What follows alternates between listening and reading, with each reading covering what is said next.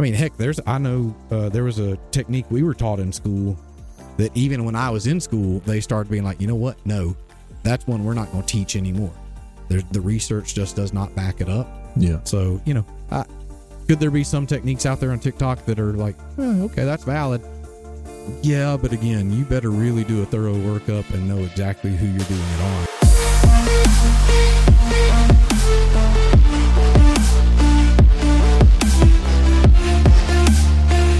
What is going on, guys? Dr. Jared Nelson in the house, the podcast, The Better Man, where you can never be perfect, but you can always be better. Today we have two very special guests with us today Brad Frost and Will Stewart. What's going on, fellas? Oh, not much. Just We're we're glad to be here. Yeah, It's been a- yeah. It's been a long day. Now, the owners of Performance Chiropractic, is that right? well, exactly. owner. Okay, okay, so we're going to get into that. We're part. We're partners. We've been together for 18 years now. Right. So chiropractic business locally around here do a great job. Uh, very impressed by the work you do and all that in the community. So I'll start off with this. We're going to get into all that.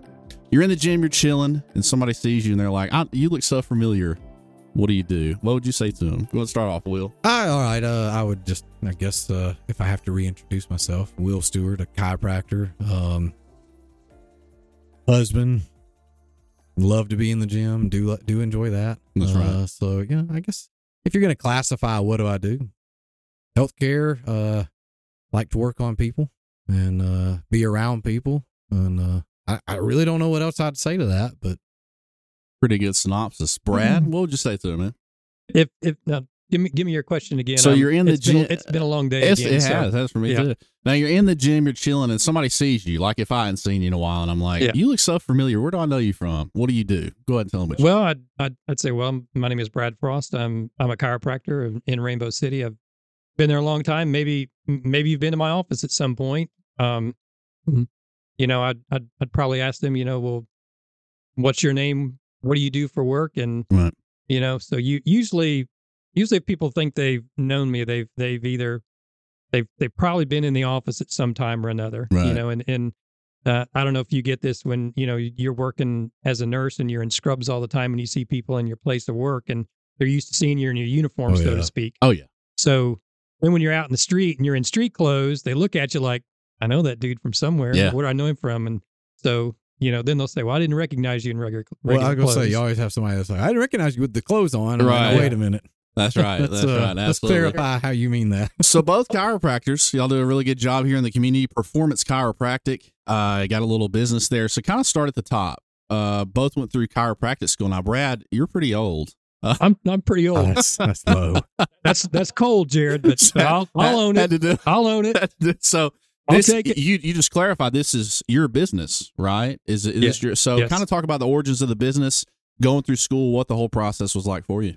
Well, um, I'm from Illinois originally, so I'm I'm a Yankee transplant, and um, uh, I've, I've been here 30 years now. I've been in practice 33 years. I I worked in Illinois for three or four years for a couple different chiropractors, and decided I wanted you know different scenery and and to get out of winter weather. So you know moved moved to Alabama 33 years ago. My wife is from here, so that was that was a big draw for us to move down here. So I came down here and um, actually uh, Sherman Guyton helped me get into business. I I, I rent the building we're in was his old real estate office 30 years ago. So uh, Sherman helped me get into business in here, and I you know opened my door, hung up my shingle, and and started you know started working and gradually building a practice over time. And um, thankfully, 18 years ago, after Will went to chiropractic college, um, Will and I got together and decided we'd like to work together, and so we've been together for 18 years, and and it's been a, a great working relationship. That's awesome. You know, a lot of people get into working relationships. Y'all really gel well. I've just seen through the years y'all work Yeah. well. A lot of people get into business and it can kind of be, you know, have a rub there, but it seems like y'all get along really well and work well. Uh, you know, I think, month and a half, two months ago, we were talking about that. We're like, you know, we've never really had a day that I can think of where we've gotten cross with each other. And Mhm. I think Brad and I are both pretty laid back as far as our personalities. And so I think we Mhm. mesh well together. Um, kind of have a very similar mindset, uh, similar background and training. And uh, so I think that really helps yeah. in the fact that you know, Yep. And and I, look, and and I will say, I mean, with him having some years of experience on me, it's always good. I can kind of sit back and pick his brain about things, and and I think we do play well off each other. Oh yeah, yeah. you know, never, never afraid to say, "Hey, I don't know this. Wh- What are your thoughts?" Or, "Hey, can you Mhm. take a look at this for me?" Because, uh, you know, I was always the scariest medical person. Is somebody that's afraid to say they oh don't gosh, know. man, look, Yeah, yeah. When you think you know it all, that's when you that's when right. you get in trouble. But mentors are huge, man. And so having that ability now, you have more, you've been in the books more recently. So I think that's good to kind of play off that. There's more time in practice, Yeah. more time in books. So you have that experience to work together. Yeah, I agree. I agree. And I think uh, we've been through some similar uh, postgraduate training. Uh, I think we've done some different postgraduate training. Um, but all stuff that we can learn from each other, which is great. And, and yeah, I even told him I, I actually, I really don't consider Brad a business partner because I've watched his kids grow up. He's watching mine grow up. Yeah. And so it's more of a, I get to work with a friend every day, which Yeah. makes it a Mhm. whole lot easier to go to work too. Because Right. there's a lot of people who cannot say that, Yeah, absolutely. and I know you're probably in an environment like that where you don't 100%. necessarily love everybody you work with. yeah, yeah, absolutely. It's it's a tough thing, but yeah, having that is is awesome. I think the patients feel that. You know, the patients see that camaraderie in the office and all that. It's a big deal. Mm. What made you? Will start with you going to chiropractic. So what made you kind of go down that path? So my undergrad degree from Auburn is uh, psychology, and I really wanted to do child psychology. And then the more I got into it, the more I was like, I don't think I can listen to kids yeah, tell me the stuff they're going through and shut that off when when the day is done and not take it home and I knew I wanted to have a family I wanted to have kids and I thought that's just going to really really weigh on me um so spring break my senior year eating dinner with my dad and uh, told him I said hey I really don't know what I want to do and and you know my dad my for those of you who don't my dad is a uh, or was an orthopedic surgeon Right. uh, has recently retired and he said hey you ever thought about chiropractic I was like, I've never even been to a chiropractor. Um, and thank goodness I knew Dr. Knighton here in town. And then we knew Brad from church and uh, talked to Brad and Steve both and just said, Hey, can I shadow y'all for a little bit? And so I had a little time in between graduating from Auburn and then deciding to go to chiropractic school and really just enjoyed the environment, enjoyed being able to work with people. Um, being able to help people and, and really affect their daily life. And uh, right. so decided, hey, let's give this a shot. Went to school, um, ended up at the same school that Brad graduated from. Uh, got a great education, can't complain. And uh, that's that's really what kind of steered me that direction, which blows a lot of people's minds with my dad being an orthopedist. Right. I think uh, different parts of the country look at chiropractic differently, and the South still has kind of a antiquated view sometimes Mhm. of well, y'all are just quacks and Yeah. but I would say I think Brad and I, thank goodness, with my dad's background, we got a big benefit of the doubt, and we probably work. And I may get in trouble for saying this, but I think we probably work on more medical professionals than anybody else in the city. Yeah. and, and I think that speaks to our knowledge and our background, but our working relationships with other medical. Well, you have professionals. that So- orthopedic background as well, and the Yeah. trust is Yeah. there. You know, Yeah. you know uh, anatomy and all that, and I think you learn that in school, of course. absolutely But having that background, of course, and the confidence in that, that's awesome Yeah. stuff. Yeah, Brad, great. what made you go into it, man?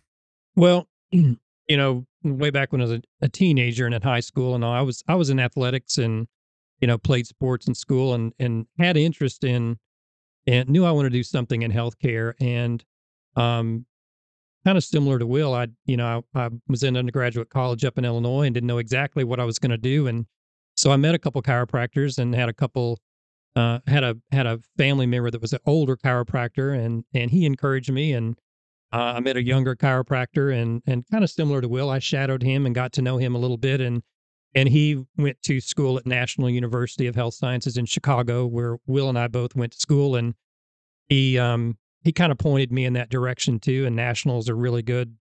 There there are 14, 15 chiropractic colleges in the country, and National is is one of the better ones. So Hmm. um that's where I wound up and and went to school and and um you know really enjoyed you know my time there and and have uh you know enjoyed as will talked about that we we've done some postgraduate training in, in sports injury and so you know we work with a lot of local athletes and um you know so that kind of carries over all the way back to to my youth and being in athletics and all and Mm-hmm. and um you know will and i like to to be in the gym and and meet people and talk to people about their you know aches and pains and problems and all and um so we we enjoy enjoy what we do helping people not only with neck and back pain but also with sports injury type Yeah. issues too That's awesome. Yeah, the sports injury thing, that's probably a pretty big deal, especially football season and all that, I'm sure.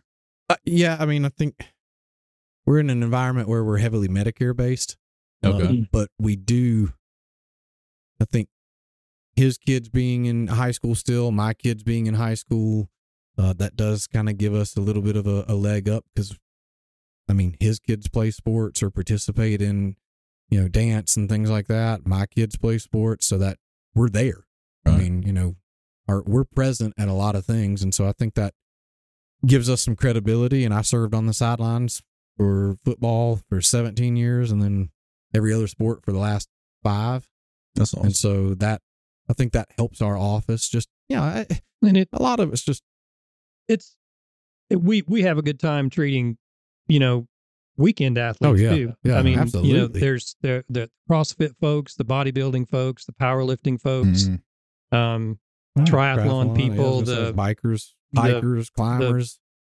the um what are those the mud mud race yeah, yeah, things there's or Oh, yeah. whatever the, Kinda Yeah, mud runs tough or whatever. Yeah, yeah, mud tough run, yeah. you know all those things i mean those those folks are all the time beating themselves up and so it's it's it's fun to treat folks that have an interest in health and they understand their bodies and they want their bodies to work work the way they want them to if they're competing or you know wanting to set a PR on a lift or whatever or you know wanting to set a PR on a particular CrossFit WOD so it's it's fun to to see those people and help them you know not only just get out of pain but then help them you know get back to achieving what it is they want to do in their in their playtime so to speak For sure. Well, I think another thing just uh, that helps us is, like you said, we're. I mean, heck, that's how we know you is Yeah. from the gym. Yeah, and so true. we meet a lot of people in the gym, and I think that helps give you some credibility too. That like, okay, you're not going to tell me how to do an exercise, even though you look like you've never seen That's right. this exercise. Yeah. Um, so I, it's fun. I love Mhm. I love being able to talk mechanics and and hey, try this exercise for that. If this one hurts you, you know, hey, what what can you substitute for that? I, I, it's just fun. Mhm. I like it. Mhm. It gives me a lot of pleasure to do that. Well, I, Yeah, I so- think it's when you have a trainer, like you have a trainer in in the gym. Yeah, and they, absolutely. And they look like they Mhm. need a. Tra- Yes. Yeah. yeah That's probably you know, and they may have the knowledge. It's possible, you know, but I think having somebody that does it to teach you the right way, Yeah. I think that's that's a better educator. In I think it opinion. establishes some trust when you can look at a like a personal trainer and say, "Okay, I- you're I'm coming to you for weight loss advice, but you look like you need some weight loss Right. advice." And I'm not saying, like you said, some people have the head knowledge. They do. They and that's fine. I'm not saying not saying anything against that at all, but it does I think lend some credence and some credibility when you're like, yeah, you look like what I want to look like. Right. So I think that Mhm. helps us too. Credibility. That's a good word for it. Absolutely. TikTok. Y'all have a TikTok? We do not have a No. TikTok. So y'all know what TikTok is, though. We're not that old. Is that so a clock? yes. Is that a clock? yeah. You called me old. You called me old, Jerry. Yeah, I already shouted you out. My bad. Brad knows it as a nursery rhyme. So right. yeah. So TikTok, y- y- there's a lot of chiropractic stuff on there. Yes. I mean, Yeah, a lot there of is. crazy stuff I've seen on there. Yes, What's your opinion on the whole TikTok space? Ooh, Good question. I'm going to let you field that one first. well, it you know, I had personal opinions, and I've and I've been recently reading professional opinions from from people with within our profession that that I respect and all. And so, most of the things you're seeing on TikTok and on YouTube, and guys that are doing these odd techniques and you know putting microphones on people's back and getting all the snaps and cracks and those types of things. One, a lot of the techniques they're using aren't taught in aren't taught in colleges.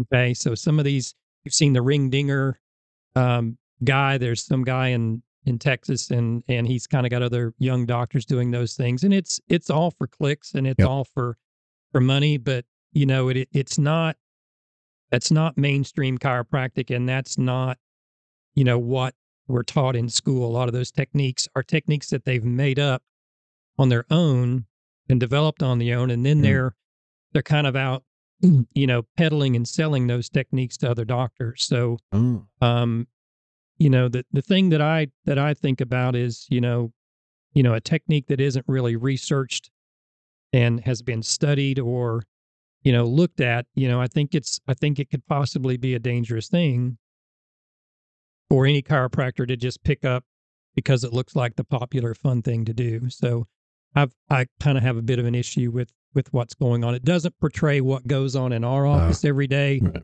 or any office in in our area. You know, it's it's um you know, when when we see a patient, we we do a thorough workup, we do we do a health history, we do a family health history. Um, you know, we do vital signs with with every new patient that comes in our office and we do we do a you know a good a good complete orthopedic exam to figure out, you know, okay, is this person they have a problem that we can help? You know, and if we do, then we set up a treatment plan. And if they don't, you know, we figure out the appropriate, you know, other professional that they need to go see. Right. So I don't, I'm, they're fun to watch, I guess you would say, and they get a lot of clicks. Oh, and you know, some guys are probably making some big bank on those those those types of things, but it's it doesn't really, it's not really a good portrayal of what chiropractic is. Right. No, I, I would back on that because I, get asked all the time, "Hey, do you do that technique?" And I'm like, "Look, there's a very specific subset of people that you probably could do that on. Right. Uh, I think a lot of times, if you look at a lot of the TikTok videos, it's a younger population that's being Yes. worked on. Right. Um, Some aren't wearing many clothes. no, either. yeah, and Good that point. that's one reason you Mhm. get a lot of views is because Yeah, there's yeah. yeah. I mean, if you're going to troll that out there, oh, okay, whatever, that's Really? fine. Um, Right. I agree with him. There's a lot of it looks fancy, Mm-hmm. but y- you better know exactly what you're doing and who you're doing it on. Mm-hmm. And and I tell people, I'm like, look, there's there's very few people that we see that I would trust. Some people, yeah, some people it's probably a valid technique, but like he said, I mean, heck, there's I know uh, there was a technique we were taught in school that even when I was in school, they started being like, you know what? No, that's one we're not going to teach anymore. There's the research just does not back it up. Yeah. So, you know, I, could there be some techniques out there on TikTok that are like, eh, okay, that's valid? Yeah, but again, you better really do a thorough workup and know exactly who you're doing it on. Yeah. Because to me, there's some stuff on there I'm just like, you know, Well, the bizarreness kind of gets you intrigued. it hooks so you. so Yeah, that, that's you. what Yeah, that's why kind of absolutely. where they're going with it. Yeah, Yeah. I feel like. Well, you know, it's And- like anything. A lot of things on YouTube, on TikTok, on Instagram, it's the hook. Yeah. You got to have something that kind of grabs the attention. Mm-hmm. Mm, yeah. Uh, yeah. is it really what goes on? It's not, as far as I know, I've not ever seen a chiropractor regularly do these things. hmm Uh, somebody I'm sure somewhere does, but Yeah. I, it's not for me. I I'll got say you. that. Gotcha. So TikTok uh, doesn't tell the true tale, huh? You I- I don't know that I would say that, It's- but I would say, It's not an adequate portrayal of what's Yeah. going on in the vast majority of chiropractic Yeah. offices all over. I would say a lot of people look at it and just assume that everybody does that, and that's not not Mhm. true.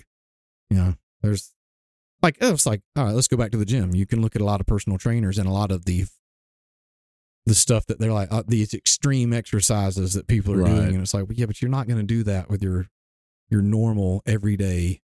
Hey, you're in your 40s, you want to lose some weight, you got some knee pain. Okay, let's do these exercises. It's not going to be, hey, let's, you know, Mhm. do pull ups with a med ball that we're kicking over the bar and then you're Mhm. twisting and letting go and catching yourself and then catching the med ball on the other side with your leg. Yeah, okay. Yeah, Yeah. it looks great. I mean, I need to stop doing that. Well, I mean, yeah. Be with careful. one You're handed, on- yes. You probably should Well, do we're with saying both Brad's hands. on to keep going. Look, you should do it with both hands, not just the one. That's hilarious. All right, cool, dude. So, um, Brad, I don't know. Did you have a job where you worked for a boss previously, or have you always owned a Did. business? Yeah. Okay, so Yeah. Kind of being a business owner and all that. A lot of, especially younger generation now, the kind of the one below me, they're like they want to be an entrepreneur, own their business, do all that. But I know there's some struggles there. You know, obviously some struggles, uh, employees, different things like that. So, kind of talk about the difference between kind of being an employee and then owning a business, kind of the struggles of the two. Well, uh, you know, the first probably three years that I was out of school, I worked for a couple different doctors as as an associate doctor. I was an employee, you know, and kind of, you know, I saw patients, treated patients, but I also did the things that they didn't want to do in the office. You know, I I saw people they didn't maybe necessarily want to see. I would do all the exams and and things of that nature. So, you know, it was a good experience, you know, and and mistakenly, you know, looking back, you know, I thought after three or four years, I thought. I know how to do all this. You know, I can run a business. I can open up, you know, and I'll do fine. Well, it was a rude awakening. Yeah. I'll tell you, it, it is a rude awakening. There's a difference between, you know, going in and, and treating and seeing patients. And there, there's, mm. there's the whole other aspect of running the business, you know, of of paying the bills, of of knowing what licenses you have to have. How do you file insurance? How do you how do you get your your provider numbers? How do you get credentialed to be in those insurance networks and Right. things? So it it it was a rude awakening and it was not easy getting started and you know really with any business I don't you know probably doesn't matter whether it's a restaurant industry or whatever um you know there's there's bumps in the road and and man I had those you know the first 5 years it was it was not easy.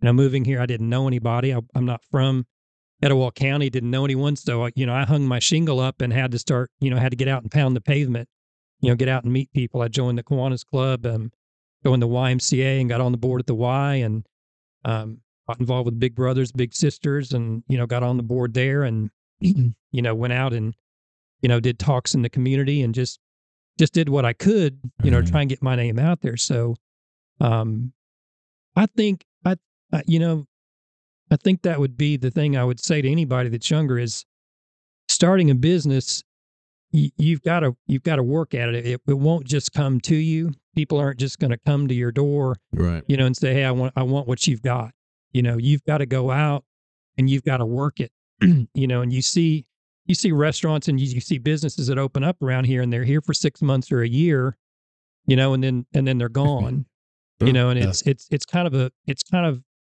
of not having a you know it it's failure to have a plan Yeah. for one thing or it's failure to not work that plan or it's failure just simply not being you know determined enough that you're gonna you're gonna make things work. And so you know i i just had to i had to have a sense of urgency. Hmm you know if, if you don't have a sense of urgency of of of wanting to to succeed and all then it makes it hard. But if you've got that drive if you've got that sense of urgency man i got to do something you know you've got a much better chance. Yeah. hmm I think so. Absolutely. Will?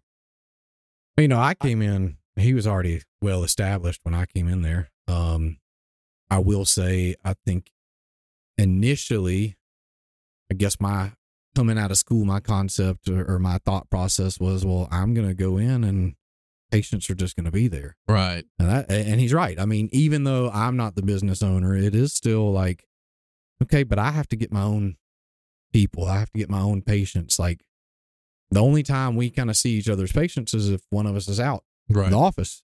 Um, you know, so it, it's a big difference in, and I do think a lot of people have the mindset of, hey, if I open my doors, it's going to just happen. They're going to flood in. yeah, here. it's just going to happen, and and you have to be persistent. There are good days, there are bad days. I I can tell you there are days that I'm like, hey man, what am I doing? Why did I do Yeah, this? why Yeah. why? hmm and I and I don't even and not from a business standpoint between us. I think it's Mhm. more of a frustration with changes in insurance because they constantly change Oh yeah. and the rules change, and you know that. I mean, yeah. Mhm. So it that's that's a frustration where it's like, okay, we're working, we're doing more work to get paid less. Crap, what am I doing? I maybe, maybe I need to go find a, a steady nine to 5 and Mhm. you know but i mean we're you do have to have that sense of urgency. You do have to have some, some kind of a drive. Um i think it's just we're constantly trying to evolve and say okay what else can we add? What are some other things that we think not just from a a business standpoint of hey what what's going to make us more money? What's going to drive our bottom line but what else can we add that's going to help our patients? What else can we do that like man we've got a we're seeing a ton of this recently. Like i mean now i i mean i know i get a ton of people that i'm like okay we got to work on some postural stuff because so many people are desk bound. You got a lot of people that are retirees and sit in a chair all day Yeah. and it's like okay wh- what can we do to to help even though we offer a great service as chiropractors because we work on postural we work on positional we work on all those different things but it's like all right what else can you do to kind of stack on that and and help get a better result for your patients because in the end any business you're running i don't care if it's a medical i don't care like you said restaurant boutique, whatever. Mhm. You can have a great product. But if you don't know how to push that product and you don't know how to sell that product and make people believe in that product, it doesn't matter. That's right. Well, And- belief's a big deal. I I think that's a really big deal, having belief in something and all that. Going back to the entrepreneur or the business, having that urgency. Not everybody's built that way. And I think that's okay. You know, some people are made to be an employee and that's what you're going to do Mhm. forever, you know, have whatever. Absolutely. But you have to be built that way. Uh, and I think a lot of people kind of like, I'm going to be an entrepreneur and they, they don't have that drive. You have to have that. And I think that's necessary to, to start a business, to do all that. You got to have that drive in you for sure. Well, a lot, you know, a lot of people have said to me over the year, "Well, it must be great to have your own business. Yeah. must must be great to have your. You can do what you want to do. You can take off whenever you want to take off. Yeah. well, you And can. You can, but but you know, if you're not there, you're not you're not earning a living. Yep. If you're not there, you're not. You know, if if Will and I Will and I have to have our hands on people to, you know, for our practice to run and That's right. To to earn our income and to earn our living and things. So, you know, there's good and bad with Oh, yeah. with, It's like any business. with There's running a with running a business and pluses and minuses for you sure. you, Mhm. But there's also pluses and minuses to being an employee. Absolutely. You know, Yeah, so look, I it's pros and cons to both. You just got to take, take, make the best of it and, and take it for what it's You do. worth. Well, I Mm. mean, like I know this. Just a quick aside. Like when I first got married, my wife's family would go to the beach for the whole week. I couldn't stay a whole week. So I was like, I, I'm starting out. I, I don't have enough patience that I can afford to take a whole week off. Heck, it even scares me now. I've been I've been at this Yeah. 18 years, and a week off is like, oh man, I don't know. Yeah. Because like he said, when our feet walk out of that office, your paycheck stops. Yeah. No- there's no paid vacation. There's Mm-hmm. no, hey, I, there's just it's. I, I only get paid for the people I see. Being in that spot, though, there almost needs to be a balance there as well. I think some people kind of overreach and work 80 oh, yeah. hours a week. You know, Yeah, that's pot because you can keep making money. You can. uh, so I think balance there is important. It is, and having a family, I think Brad and I both try and really weigh that. Like, Mm-hmm. yeah, there's there's days I probably need to be working, Yeah. but then I think, eh, I've only got my kids in my house for so long, and I don't want to miss some of those times either. That's right. Um, we always we always say to, to our employees and you know if we're if if there's employee turnover anytime we're interviewing and talking to people i say look we're we're regular people we we're we've got families we've got kids we want to take some time off and you know there needs there needs to be that balance Absolutely. and you know um so we we take off when we can take off and Yeah. enjoy family when we can some of us take a two month vacation during the summer. Oh. uh oh. Hey. No, look, very happy to have him with me still. So yeah. Yeah. that was a, right. that was a scary two months. So I don't want him to do that ever again. Yeah, Right. me either. right. Yeah. Yeah. Well, talking about uh, employees, a lot of medical personnel are kind of looked at as numbers. When I, I'll tell a story. I was in the ER. I worked ER the majority of my career, and uh, got right out of school 2014. I'm young. I don't know how old y'all are, but uh, Yes, you do. Yes, But- you do. but uh, and uh, got in the ER. And there was, there was a guy there, and uh, he's like, "Just they look at you're a number. They don't care about you." And I, and I was like, "No, they, I, they, I'm gonna, I'm work, I'm gonna do a great job. They're gonna care." And, and unfortunately, a lot of environments are like that. But you said, you know, y'all look at people as, you know, you have a life and other stuff like that. I think that's really important, and it makes people want to be a part and want to stay for sure. Yeah. Um lost my train of thought It's all good. It happens. well, he was talking about employee turnover We can cut this and part out, employee fine. staying, and I would say, well, Uh oh. Uh, We need, It's- we to cut that out. no, You- you- no, we're fine. Okay. It's just I, let, let me let me. I will say this, and you don't have to say anything. It is really hard right now to find good employees. Yes. it just is, Mm. and I don't care who you talk to. I don't care what field they're in. It's it's not just medical. It is hard to find good employees. Yeah. Um. I, honestly, I don't know what the problem is, but You know, I think COVID's a big deal. We'll get this video might get flagged if I say that. I mean, seriously, it's no, I, I agree with you. But uh, but I think just the impact. It I feel like it changed people since that Yeah. time. It you got the free money. You got it's I like you got a taste of that, and Mhm. now it's like it was too e. Well, you know, COVID was a terrible time. It's a it's a hard thing to describe, but I think that from the mental health standpoint, there's a lot of problems with that and all that. But uh, I don't know. A lot of people talk about the younger generation too and all that. But uh, but two, our my parents said that like kids these days, and now I think I'm, every generation and I'm like, does, look at the kid. Yeah, I mean every generation says that, but now specifically, it is. It's just hard to find a quality, the, work ethic, you know, and and all that. It's just harder to find. a thing now. Well, and I think, like you say, you you go back generationally, but they didn't have the luxuries. They didn't have the the things now. I mean, like this. I mean, Yeah. Who knew that you could do a podcast, yeah, turn it into something, and get paid for it? I Yeah. mean, back then they'd been like, Mm. "Are you kidding me? You do a radio show? right. Like Mhm. everybody does a radio show? Yeah. Well, no, that that's not how that works. And, but I, so I do think some of that is, I do think some of it's generational. I mean, Lord, I worry about my own kids. I'm like, good night. Y'all are the laziest sons of guns I've ever seen. Can you Yeah. please get off your rear end? Well, But- it almost shows not, that it almost shows that too much comfort can be a bad thing. It can. It almost it can swing that bad, that spectrum a long way. Well, you're, you know, and going back to employees, and you're talking about employees and, you know, whether you're thought of as a number or thought of just as a person. And, and, and I think Will, Will would say the same thing. You know, we're, we're a small office. You know, we have three to four employees that are working with us at, at any time. And anytime we talk to somebody that's, you know, a potential employee, if we're interviewing and things, we'll say, "Now, look, we want, you know, we're we're easy to work with. We're not we don't yell and scream at you. You know, we we have expectations of anybody that's in our office, and you know, first and foremost, we're we're here to help people. You know, people come to us with problems. People come to us with pain. So you know, our job is to to do our very best to make them feel better and to, to Mhm. give them the care that they need. And if we can provide that, we do that. If not, then you know we send them where they can get that. Mm-hmm. So we always say to folks, number one, you know, in working here, you know, you need to you need to want to help people.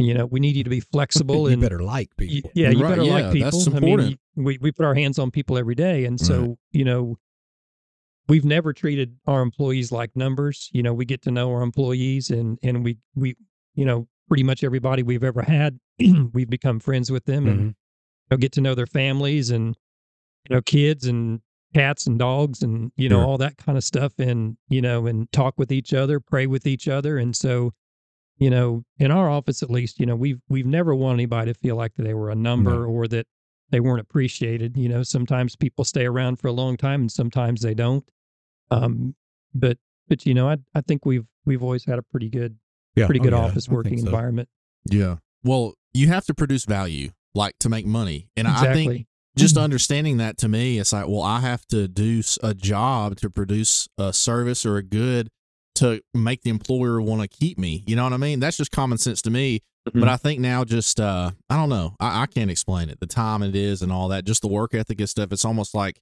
I'm owed this. You know, just by being here, I'm owed this and all that. Versus the work ethic to me is just not as heavy or not as heavily taught. I really don't know. No, and you know, I, one thing we talk with our employees about, especially in our office and our line of work, like, look, yes, you better like people, and yes, your first priority is to help somebody when they come in, because, like you said, they're they're in pain.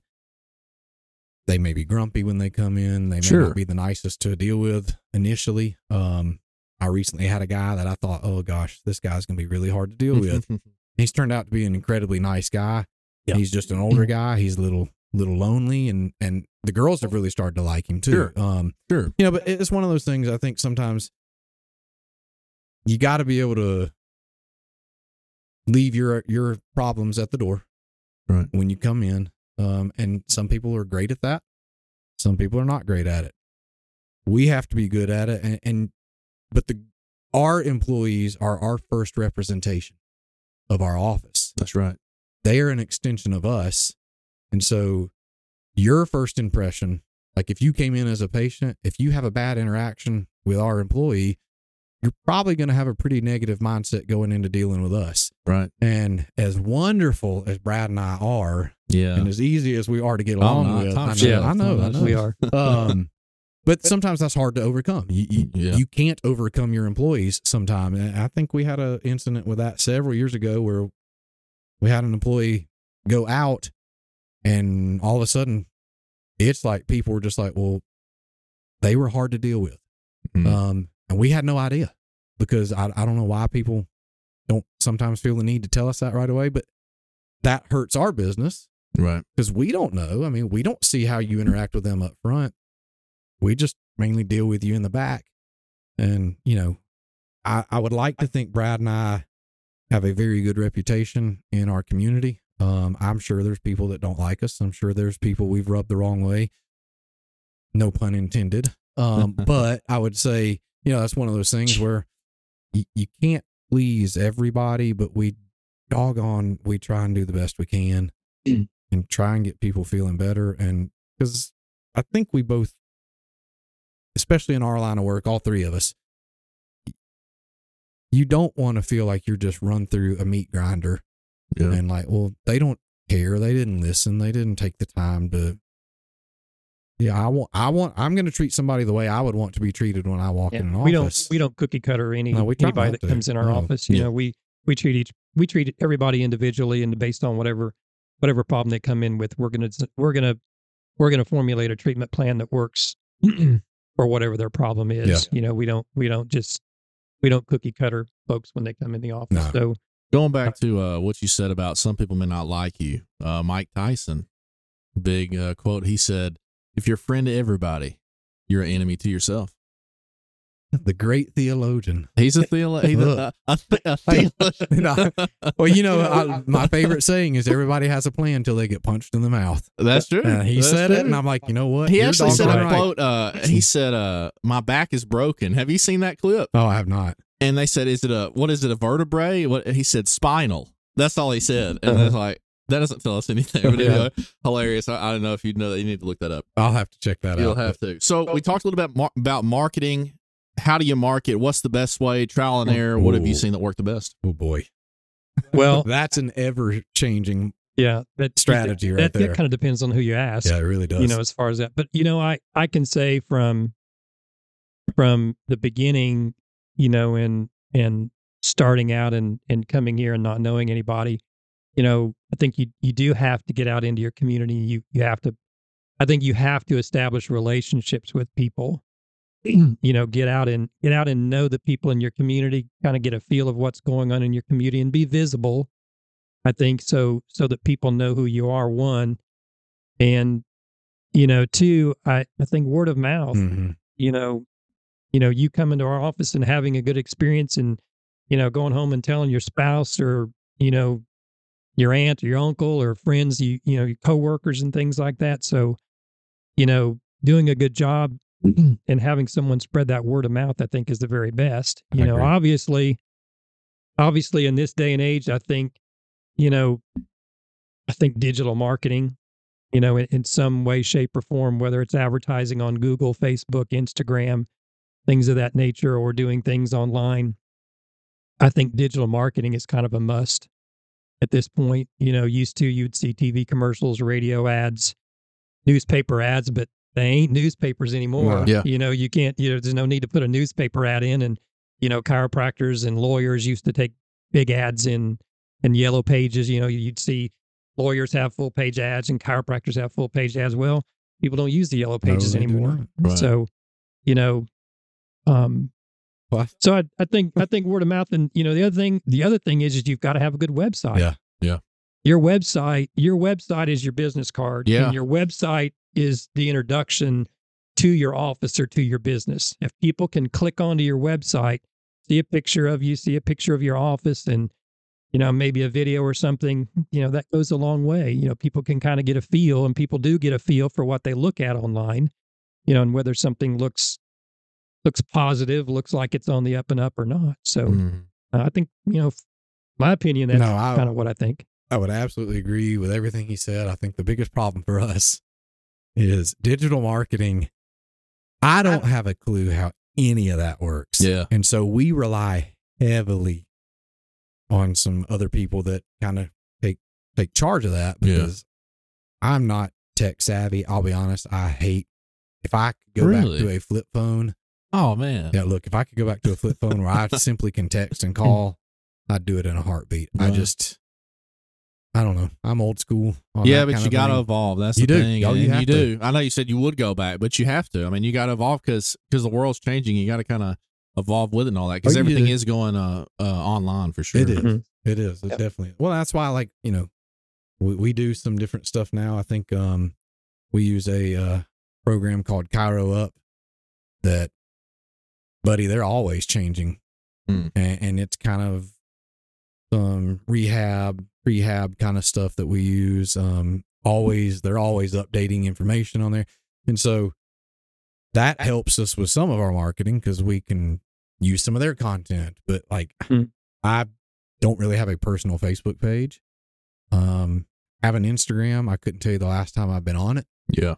I used to have Twitter. Don't really check Twitter ever anymore. Uh, so I mean, that's just kind of where we are. Um, yeah, I think I guess that shows our age to some degree. Yeah. Um, Knowledge but goes back to age. Don't, don't, be, look, don't, be, don't, be, tell- don't, t- don't be pointing the finger at me being old. oh well, going to uh you mentioned social media. Talk about that a little bit. I know you uh you had Snap, right? Did you do I- Snapchat for a I while did. and Twitter? But you said you don't really do social media. Don't Is that have- was that a personal decision? What was that? Uh, part of it, yeah. Um, just after talking with my wife a little bit, I was like, you know, I just don't think this is a good avenue. yeah. Um, there are so many snares, so many pitfalls, and I, I mean, I'll be honest. Uh, had a little a weird interaction on Snapchat mm-hmm. with somebody that I'm friends with that I have not just hadn't seen in a long time, and Mhm. I kind of just, hey, how are you? Hadn't talked to you in a while, and it was a girl, Mm-hmm. and she screenshot it, sent it to my wife. And my wife is like, "Who is this?" And I was like, "Well, that was the extent of the conversation. Right. Um, that was every bit of it." And then she, she, thank goodness, I used to do dad jokes because the only reason I had Snapchat in the first place is because when I worked with the athletes at the high school, that's the only way the kids would communicate with me. So Mhm. if I had a kid that got injured, that was strictly it. I didn't really like it because I was I was much more comfortable with just hey, let me text, let me you know, let your parents know that we're communicating. Right, let me right. communicate. Let me involve your parents in it. Um, but anyway, I had done a dad joke on there, and it's still one of my favorite dad jokes. And it was, hey, I'm not trying to brag, but cashiers are always checking me out. Oh my god. Yeah, that's great, isn't it? I know. That is great. And so, but the same girl snap took a screenshot of that, sent that to my wife, and was like, "You need to know what your husband's bragging about." And then my wife was like, "Okay, this is not Yeah. anything." And I was just like, "You know what? I'm not taking any chances. Yeah. I, I, this is not something I need to be involved in because you just honestly, as innocent as I may mean something." I don't know how the person on the other end, and I tell my kids that I'm like, look, when you're texting, when you're doing any of that, you don't get tone, you don't get inflection, Mhm. Right. you read You don't get it, intent. and then how you interpret it, they may mean something. I, I don't know if either one of you ever watched Key and Peele. a little bit. Okay, they did one, and it's one of the best skits they ever did. They have the best. Skits. Oh, look. Great, well, yeah. it's the two of them texting back and forth, uh, and one of them's real chill about every text, and the other one's just getting irate. yeah. because he's reading it and, and i i showed it i remember when it first came out i showed it to my wife because god please don't let my wife hear this podcast but my wife does that oh yeah. is that she will read a text and be like can you believe like what look listen to this i'm like You but you can't. don't know if You that's how they meant it it, You- you might be taking it in a completely wrong context Right. so i it- social media is just not something i care about i just i maybe i should and now for the business i would say maybe but personally uh, Hmm. too many Well, talking about that, man, it is a snare. I mean, especially in marriage and all that. Yeah. And, you know, um, biblically, well, we'll talk about the Bible for a little bit, uh, if that's okay. But um, says flee from sin. Yeah. Right. We're, we when you entertain that and kind of ride that line, that's when things usually happen. It's not like you blatantly want to sin and do something else. It's Mhm. kind of like you kind of flirt with it a little bit. yeah and it's yeah. like uh, I just kind of I just kind of fell into it, and that that happens.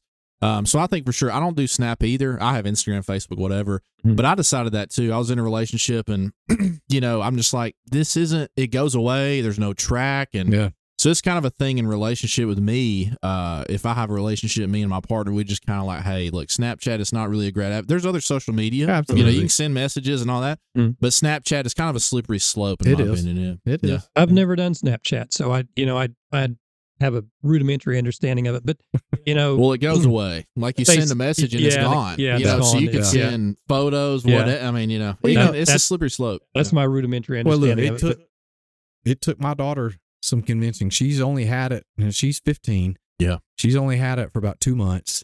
Um, look, she's only had Instagram for about a year, and I made her sit down and write down here are the pros and cons. Like, what are the pros of having Instagram? What are the cons of having Instagram? I said, you need to make sure you understand them. That's a good dad Um, right there. Well, no, I can't say I make all good decisions, but uh, but like watching her, I've told her, I pay for your phone. Yeah. So if I say, let me see your phone, I don't care what time of day it is. There's Yeah. no hang on. Let give me a minute. Mm. There's no hey, I'm swiping out of stuff real quick. Right. I said, and and if I decide I want to open your Snapchat, I have free license to open anything that anybody sends you. And I said, you need to be aware of that. Now, I have noticed they take pictures of the ceiling. Yeah. They take pictures of their up the- shoe. yeah. No, they don't even type on Oh, it. they just they send just that? send the picture Mhm. Uh, and they send it to everybody in their list. I'm like, it's that's the something dumbest about- thing I've ever seen. Something about keeping the string going, or they've got a Streak. send- Yeah. the streak. There you go. There we go. There you go. Yeah. Hey, I, But it's like Hey, a you were close. streak. I- I yeah. was to- Brad, you know what it is. I was. You act like you don't know what it is. yeah, he was like, no, you know, he was like, I'm going to say string. You- Right, you right, said that. Well, my daughter does that, you know, and my son does that too. They'll they'll be like, "What are you sending? You know, why are you sending a random picture to Yeah, your your friends or whatever?" shoe, your knee. Yeah. Like, yeah, what, what is something that So about? I've got keeping the street going. I remember that now. Yeah, yeah, that's Gotcha. funny. Well, yeah, it is, but but parents need to be involved in the, with their kids. Oh, you I, I think you know Yes. it's uh especially now with social media. and all that, If you're not, um, it is a slippery slope, man, and they can get into Oh, something yeah. really bad really quickly for Oh, sure. yeah. I I've I've said this, and and many people my age say this that we're so happy What, that what age you is know that? So so happy that too old. Um, so happy that you know there weren't cell phones around when we were teenagers. You know because there's you know there's no privacy anymore. We, Uh, we got for way kids. off You can- performance chiropractic. Yes, We're going to we get did. back, but I kind of want to stay on this uh, because it's good stuff. I totally lost my train of thought. Dang it. Well, I mean, we're on the Better Man podcast, and so there. Look, yeah, there are certain versatile. things you better, if you want to be a better man, that's right. there's certain standards you better hold yourself to. Mm-hmm. Uh, I would love to tell both of you. I've adhered to those strictly my entire Mhm. life. Mhm. Now, my kids are facing the age now, and and Brad, your kids are both there, where it's like, Mhm. boy, there's a lot of things that life is going to throw at you right now as teenagers. So my train of Mhm. thought came back. Yeah. Um, it- it's hard. You know, my dad's seventies. You know, he's older. Uh, it's hard for him to relate to what I go through. I will say that. Yeah. Yeah. Because, you know, the amount of exposure that I had as a child was nowhere near what he had. Right. Um, you know, I'm 30s, he's 70s to kind of give some context. But I think it's really important for parents to see that, you know, even now, even even y'all, you know, your children and all that, the amount of exposure at your fingertips, you have the world, You do. you know, Mhm. and that's a beautiful thing, It is. but it can also be very dark and very dangerous and all that. So I think just uh, watching that and monitoring that is a is a great thing, like you said, You- for sure. I, I think you have to because because teener, teenagers don't they they don't see as we're talking about the slippery slope. They don't Right. see you know how certain things can lead to trouble or lead lead to problems, and they are they they're they're ex, they're exposed to anything and everything, and you know they mm-hmm. they can be you know trying to to look up something you know benign and, and innocuous and land on something that they they have no business being in. So I I, I think it's you know it's it's it is a much it's a much different world for our teenagers versus definitely when you and I were teenagers and Yeah. when you were a Yeah, it's teenager. different So even, yeah. it's it's it's it's really different and you know I I do feel for kids because they they they do they are exposed to things that we weren't exposed to you know at their age. I Mhm. mean look at TV. Yeah. You know look at TV commercials and what what you can be exposed to Yeah. on on simple commercials that are bringing up topics that are you know that I didn't understand when I was my kid's age. I you know, still and, they're, and they're understand some of them. and they're front and center. And you know, and your Mhm. kids are asking, you know, well, Dad, what's that mean? Or Dad, what what are they what are they doing and what are they saying? And and you know, even just on regular TV, it's kids are exposed to so much more. well, it- it's harder is- and harder to flee from temptation. It I mean, is. uh, you know, Mhm. just being a, in the world, like you're just bombarded with it almost now, You are Uh, more look, than before. uh, well, I mean, there there's that. They don't really know how to communicate really well anymore because it's all like It's all we've joked with my daughter. She has a boyfriend, a good Mhm. kid, like him a lot. Yeah. Um, comes from a really good family. We like them a lot. But we joke with her all the time. We're like, you know, it used to be like when I wanted to call your mom, I had to call You the to call house. her. had to have one of her parents or her sister pick up and then be like, "May I please speak with Francis?" And Mm. I, you know, it's just different. Uh, kids don't know how to talk to adults anymore. Kids don't know how to talk to each other anymore.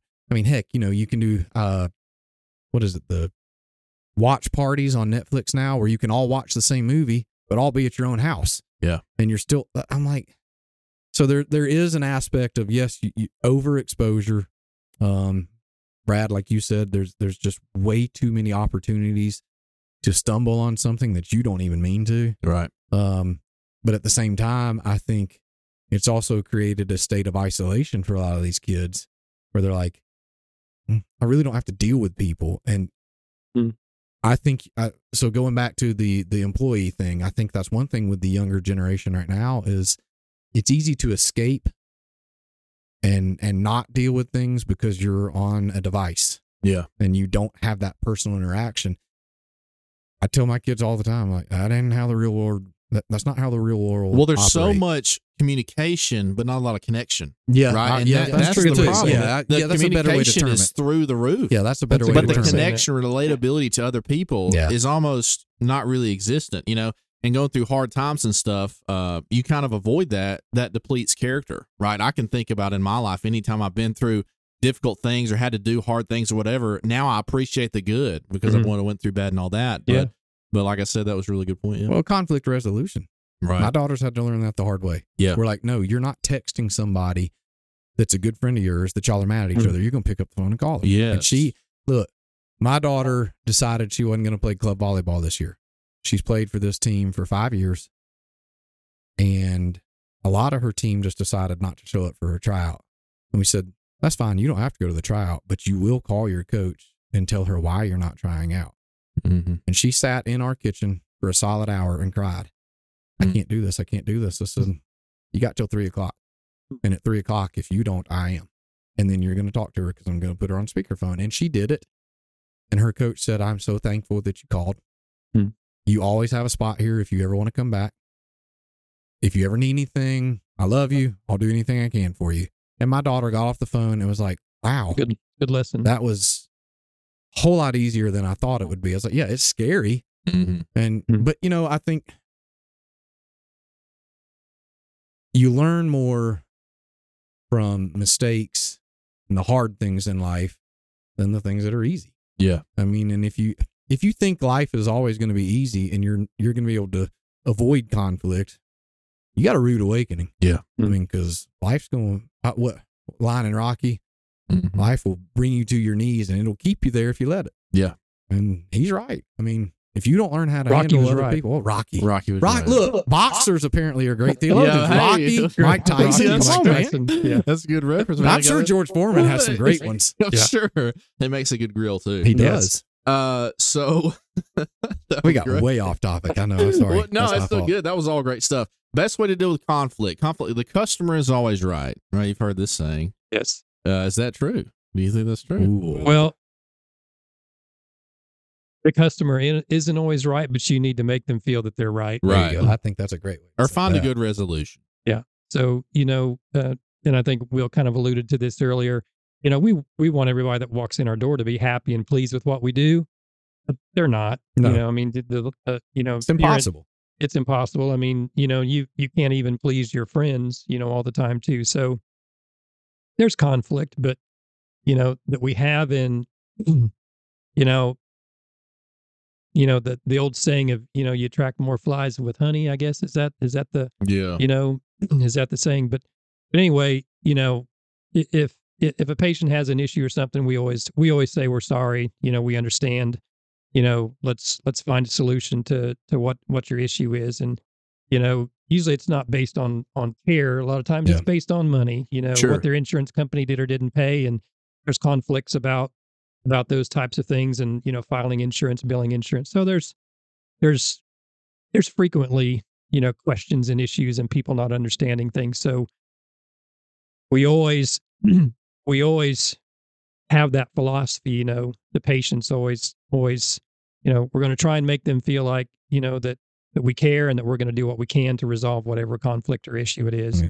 you know putting up a brick wall you know just saying well you're wrong You know, we've been doing this. We've been doing this for 30 years, and you're Mm. wong. You don't know what you're Some talking about. offices do that. They some, do. Some, Some do. do that. Some do. Yeah. Some do, and you know, it's just never been our position in the way that we do Well, that. I- we we try to we try to help them understand, you know, why why why something didn't happen. and the way they sometimes thought it it's would not happen. necessarily that they can be right, but let's come to a mutual agreement, a mutual Mhm. understanding of what's Sure. happening, how what can be the best outcome for everybody. Because I think Mhm. everybody can't get their way all the time. That's not realistic. no, that's- Yeah. Well, and I think uh, one thing in our situation is going to be a little different um, from somebody who is in like a Birmingham or a Nashville or Atlanta, Right. where it's a huge city. It's like, well, there's millions of people right. that could still come through our door. So one person being mad, a lot of people in that instance would probably be like, but in, We're we're, in a small small town. town. Right. So mm-hmm. word of mouth, negativity is going to spread much faster. We could treat 100 people positively Yeah. and have Word of- one come in and have a bad experience. And Word of mouth goes both first? ways. That's Yeah. right. That's just Word gonna, mouth can be can be good or That's bad. who's yeah. gonna write the review. The, That's the right. negative person. That's right. Yeah. Well, look, I think honestly, and this is not, please don't take this as a brag, but I think our Google reviews, I think we're at 4.9 out of 5. Yeah. Okay. That's pretty doggone good. Yeah. But we've got one or two scathing reviews on there. Is it necessarily something that we did wrong or our staff did wrong? Or like you said, a I lot think it was times. Will telling dad jokes. That's right. well. Probably It was, so. uh, They Look, probably got I've got some great jokes, and I will tell them if we've got was- time. It was all Will. It was Will's dad's joke. Yeah, they probably jokes. got offended. I'm Uh, sure. look, I I- would be. I've had a few people look at me and want to leave after a few jokes, but no, but I do think Brad's right. You- You have a lot of people that just on the insurance side of things, not understanding, and unfortunately, they take that out on our end. Like, like we have control over that, and we don't. Um, but you do have to kind of say, look, we understand. We don't. We're not happy about it either. How can we work on this? How can we help you? Some people are fine. Some people will be like, okay, now that you've cleared that up, I understand it. I see it.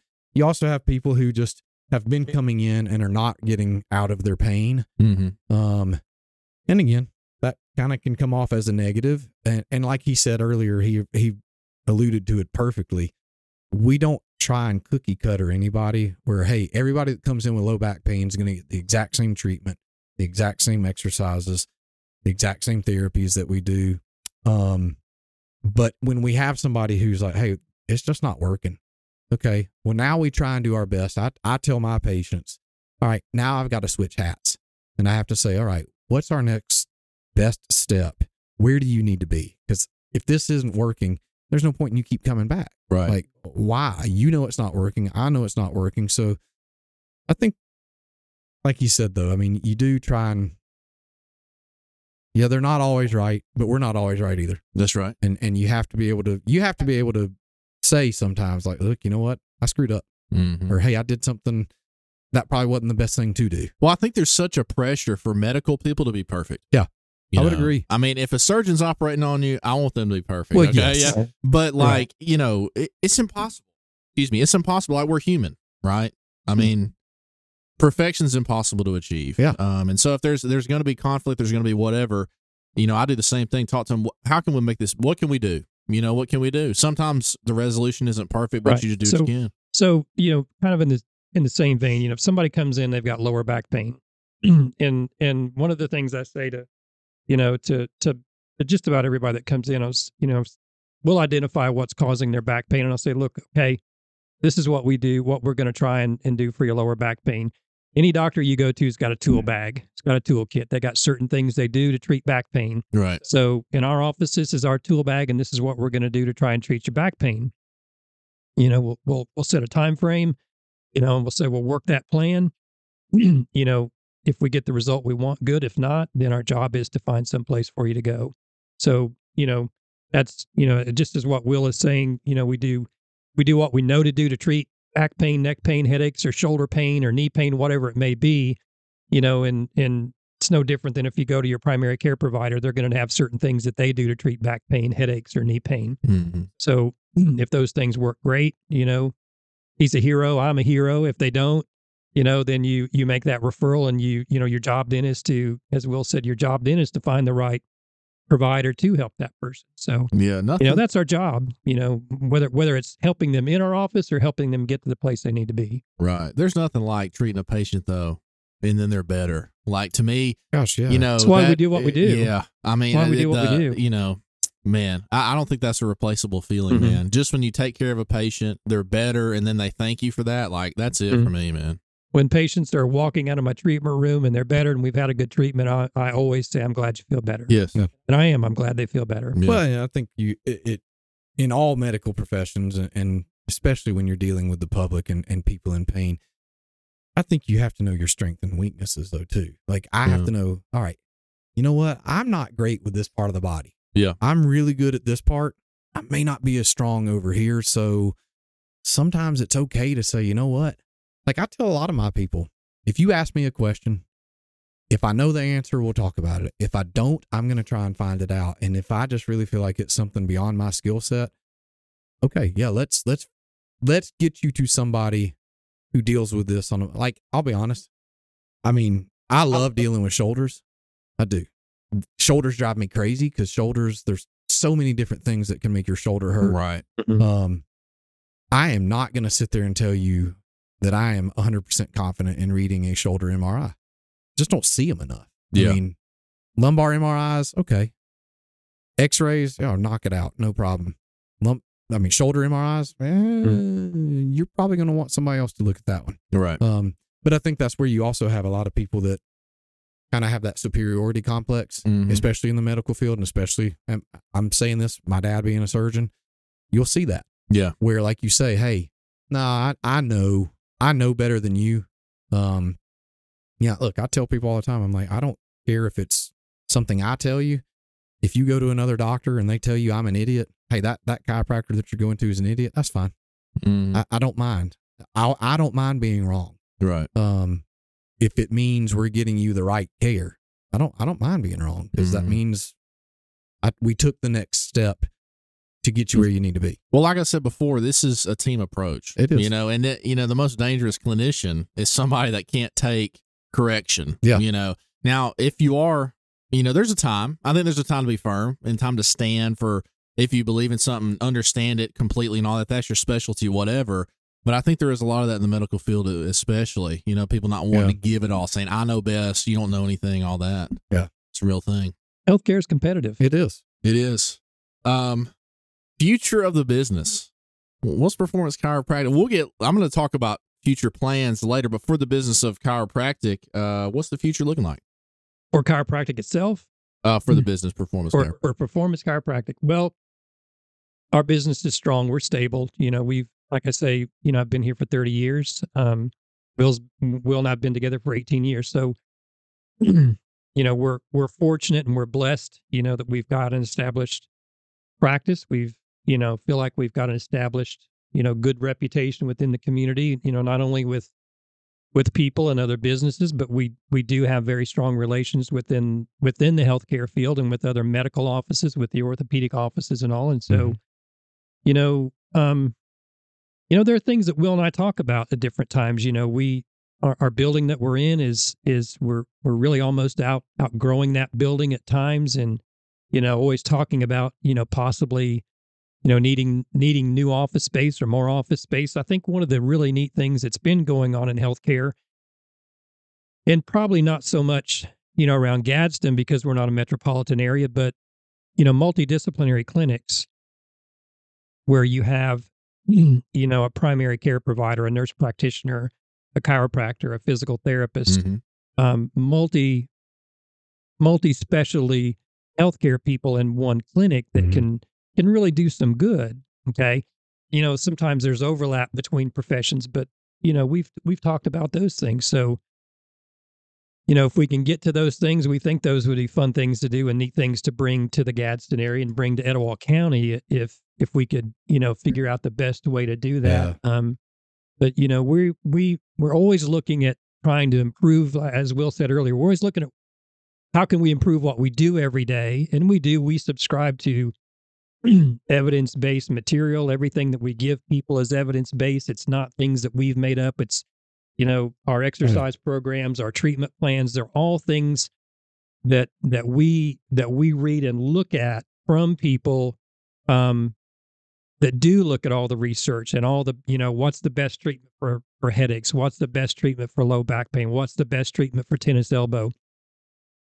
within our profession? And so you know we try to always figure out ways build a better mousetrap and how we treat people and then you know we hope we hope that you know we can keep expanding and growing and and um you know maybe look at something along the lines of multidisciplinary I think the- practice someday I think the multidisciplinary thing would be phenomenal. Mm-hmm. Um, the South is a little behind. Yeah. I mean, West Coast they've been doing it. For who Well, for. NPs, NP practice, you know, I think there's only 12 states that NPs can't practice independently, Mhm. and Alabama is one of them. Yeah, Yeah, well, well, you know, Supervisor. Alabama's I think one of the few. And correct me if I'm wrong. One of the few states where chiropractors and physical therapists can't cross refer to each other. Uh, Alabama's one of the few there, uh, and that's why it is healthcare is a competitive field. Um, and I will say you do have, eh, like he said, there's overlap. So you do have some chiropractors who really want to do a lot of post surgical rehab with patients. With patients, oh, okay, I, we don't do that. right. Um, I don't feel like that's my calling. I don't feel like that's my specialty. Um, there are times that you've got physical therapists that do spinal manipulation. Huh, Okay. I mean, got some chiropractors get really bent out of shape about that. I, you know, I, there's a lot of overlap. There is a lot of competition. Right. But again, I think in a small town like we're in, multi, multidisciplinary would be a great tool Mm-hmm. it's just hard to get your foot in the door and get some people to really look at that concept Mm-hmm. because of the competitive side. I think some people look at it as, well, you're going to take my, you're going to be taking money out of my pocket. And it's not necessarily that way. If you really structure it and look at how the real good practices do it. I mean, heck, one of my professors in school served as an emergency room chiropractor Mm-hmm. in a hospital in Chicago. Like Right. an emergency room chiropractor. I had never heard of that. Wow. And I think we even kind of dabbled with the hospitals around here about, hey, could could we possibly look at doing something like that? And Mhm. it was, of course, that was met with a very quick no. Of course. Um, of course, we used to do manipulation under anesthesia, Mhm. um, where I mean, you would be in the surgery center and have a anesthesiologist in there, and we would do chiropractic manipulation to, Oh, wow. to specific joints. Um, we looked at trying. We were having to go to Georgia. Yeah. Um, but we looked at trying to do that with the surgery center here, and after they were actually really interested, Mhm. and uh, after looking at the way Blue Cross was going to allow it to be done, it was like, well, we'd make all, all told, I think, what twelve dollars. I don't Yeah. know. It It was wasn't like, wasn't, that's not- wasn't Right. wasn't financially good off. No. It, it's a great treatment, but it wasn't, wasn't something that treatment, but Blue Cross would recognize here. For so- sure. For sure. Mhm. Well, good Yeah. stuff, man. So the vision uh, looking bright overall. Yes. Yeah. Yeah. We we you know we we're we're looking at expanding and Yeah. growing. always changing. Yeah. That's good. That's the way to be for sure. Are we good on time? I All don't even know what time it is, so just keep rolling. Awesome. Seven thirty. Is it seven thirty? Dude, we've been going. Oh, Yeah, an hour, okay. 10 minutes. It's good. Okay. To, we can go about uh, 15 more minutes if you're cool with that. Yeah, that'd be good. Uh, I'm do y'all wanna- do y'all want to? Are you really? I do am I need to cut out freezing. the heat? Yeah, I'm kind of cold. need- to- you want me to cut not the Oh. heat? heat blowing. This is air Look, conditioner I blowing. will say this. Let me say this. I This have seen his conditioner breath a few times Yes, coming I've been seeing my breath. I didn't want to say anything, but because I've got my jacket on still, so I'm comfortable. I'm comfortable. Wait, are we still recording right now? No, come on. We don't have like a need to blooper section. Put it on eighty degrees right now. I need to warm up. That's why I've got my coat. I got my shawl No, draped you over me. forgot. He's old. He's thin skinned. He's getting off. You're lucky I'm not on the blood thinner still. I finally got off the blood thinner a couple months ago. Oh boy! Please leave. Don't don't cut that out. Like, You can't. That's that's podcast You gold. me- you isn't want me it? leave it in? No, I don't know. Look, Oh, it's your it's podcast. No, I don't care. It's more, been more of a professional. I'll just leave all this in. Let me let me say this, Brad. We've been doing this for an hour. His podcast, after he edits Look. everything, it's gonna be about ten minutes. Look, there's my breath. But he's gonna be like, "Hey," he's gonna ask a question. Our our answer is literally gonna be one word: good. Good. Yeah. All right, uh, next question. So no, no. I, I think if we go about fifteen more minutes, we're probably All fine. right, cool. So fitness, uh, fitness journey. What's it been like for you? For me, there was a big turning point when I was like 15 years old. I was very obese uh, in high school and all that. Had drumline guys, got into fitness. Cody Freeman. Yeah. yeah. Um, started working out and all that. So that's kind of what got me into the fitness space. What got y'all there? Did that kind of bring Jared, you I can speak to your fitness journey also. Yeah. because you used to live across the road from me. I me. did. I did. Yeah, Yeah. So, yeah. So what was the so- fitness journey like? pardon. What was your fitness journey like? Starting fitness and all that. Um, gosh, I started. I really mine started in eighth grade. Um, you know, I was in middle school, and where I grew up in Illinois, we didn't have middle school football. You you, you didn't start playing football until you were in the ninth grade. So about three other classmates and I, you know, were going to play football. You know, going in ninth grade. So, um, one of my buddies had had you know one of those old Sears benches that was, you know, a little bitty skinny bench press bench and Yeah. you know the, metal barbell with the plastic Oh weight yeah. You know that she would slide on. So we started working out in eighth grade um, to, to try and get ourselves ready to play football when we went to high school the next year. So i started working out as an eighth grader and and uh, you know gosh i don't know what we even did. We we just were in his basement and you know thought we were he-man woman Sure. haters and Sure. and we would we would run and jog a little bit and things so that's where I, that's when i really Bench started press all lifting day, weights every day. yes it was- chest was- chest day every day. it was Is probably bench press and curls. Yeah. is what That's I it. That's the Wait, foundation. I'm going to interrupt you real quick though. Do you remember the old Saturday Saturday Night Live skit called "How Much You Bench"? No, I do not. Y'all have to find that if you can, because it's all guys. What's that Will- from the '60s? Shut up. That Will from watches the a, Will watches nineties. a, Will watches a lot of TV. It was from I the think- nineties. I That's used to good. watch a lot of TV, and I don't really now, but no. Oh. So, but it was all guys that were huge upper bodies, and they had little puppet legs. Oh, in the uh. ch- uh, dude, it's the funniest. You got to find that one. How much you bench? That's the name of the skit. You got to find it. That's all right, go awesome. ahead. I'm sorry. That's awesome. Well, that you know, through eighth grade, you know, that was when I started, and I fell in love with weightlifting. Yeah. So I've always been, I've always been, I guess, what you call a meathead. I've just always loved to lift weights, and through high school, you know, our our little high school, we didn't really have, you know, much of a gym. Our our our training facility, if you want to call that, in high school was an old wooden barn with a rough concrete floor no heat, no air conditioning. And, you know, maybe a couple, I think they got a couple benches and some Olympic bars, you know, with, with cast iron weights. And so, but I loved it. You know, I, I love lifting weights and, you know, loved working out and exercising through high school. And that's just always carried, carried on. I'm, I'm 58 years old and, and I still go to the gym as many days as I can. Um, I've done, I've done different things over the years. Um, you know, even into my 20s and in early 30s, I was mostly weightlifting. And then my mid 30s, I got into doing triathlons. A friend of mine said, Hey, you want to try triathlon? I said, That's Well, hard what's, stuff. what, what's a triathlon? And so, you know, I, I found out that. And so Mhm. I did triathlons for, for five or six years and really loved doing that and really loved biking and cycling. And so um, I did a bunch of uh, 100 mile rides, century rides. and I got into mountain biking and I, you know, still do some mountain biking. And I don't do triathlons anymore since I've got kids. Um, you know, and I'm back now. I'm kind of back to. I've kind of come full circle. I like doing weights still. I still like to lift weights, and I do some cardio and walking, and you know, stairmaster, rowing, things like that. I I did CrossFit for a few years in the you know ten years ago, and I I liked CrossFit, but it was a little hard on my body. So Joints too. It can be hard on the joints. I've seen. Yeah. CrossFit, I think is I you know there's a lot of controversy with CrossFit. There I think is. it's I think it's I think it's good exercise. I think you know you have to be smart about Yeah, how you do CrossFit and thing. and Yeah. you know try not to be too competitive and you know make sure you use Well, I think it's all know, know your limits. yes Like, uh, yeah I agree I had a guy that used to come in. He was in his fifties, working out six days a week. Hmm. Horrible ankle pain on one side. And honestly, my sole recommendation I was like, "Well, we're working on your ankle." I said, "Why don't you cut it down to four days a week?" Mhm. And within three weeks, he's like, "Man, I feel fantastic." I was like, "Yeah, Mhm. you're just not." At his age, he just wasn't recovering Right. well enough. And I'm Right. sorry, I started laughing because when you said you did triathlons and he said hard stuff, I was like, "Brad, you should have said." When I asked what is a triathlon, you should have said, "Oh, you mean my warm up." Uh, yeah. So I do You that want- before breakfast. That's right. That's just the That's warm-up. uh, but I will say this for those of people who only listen to your podcast and can't see when he said he's 58, there is no way you would ever guess that he is 58. no, like absolutely no not. way. well absolutely not.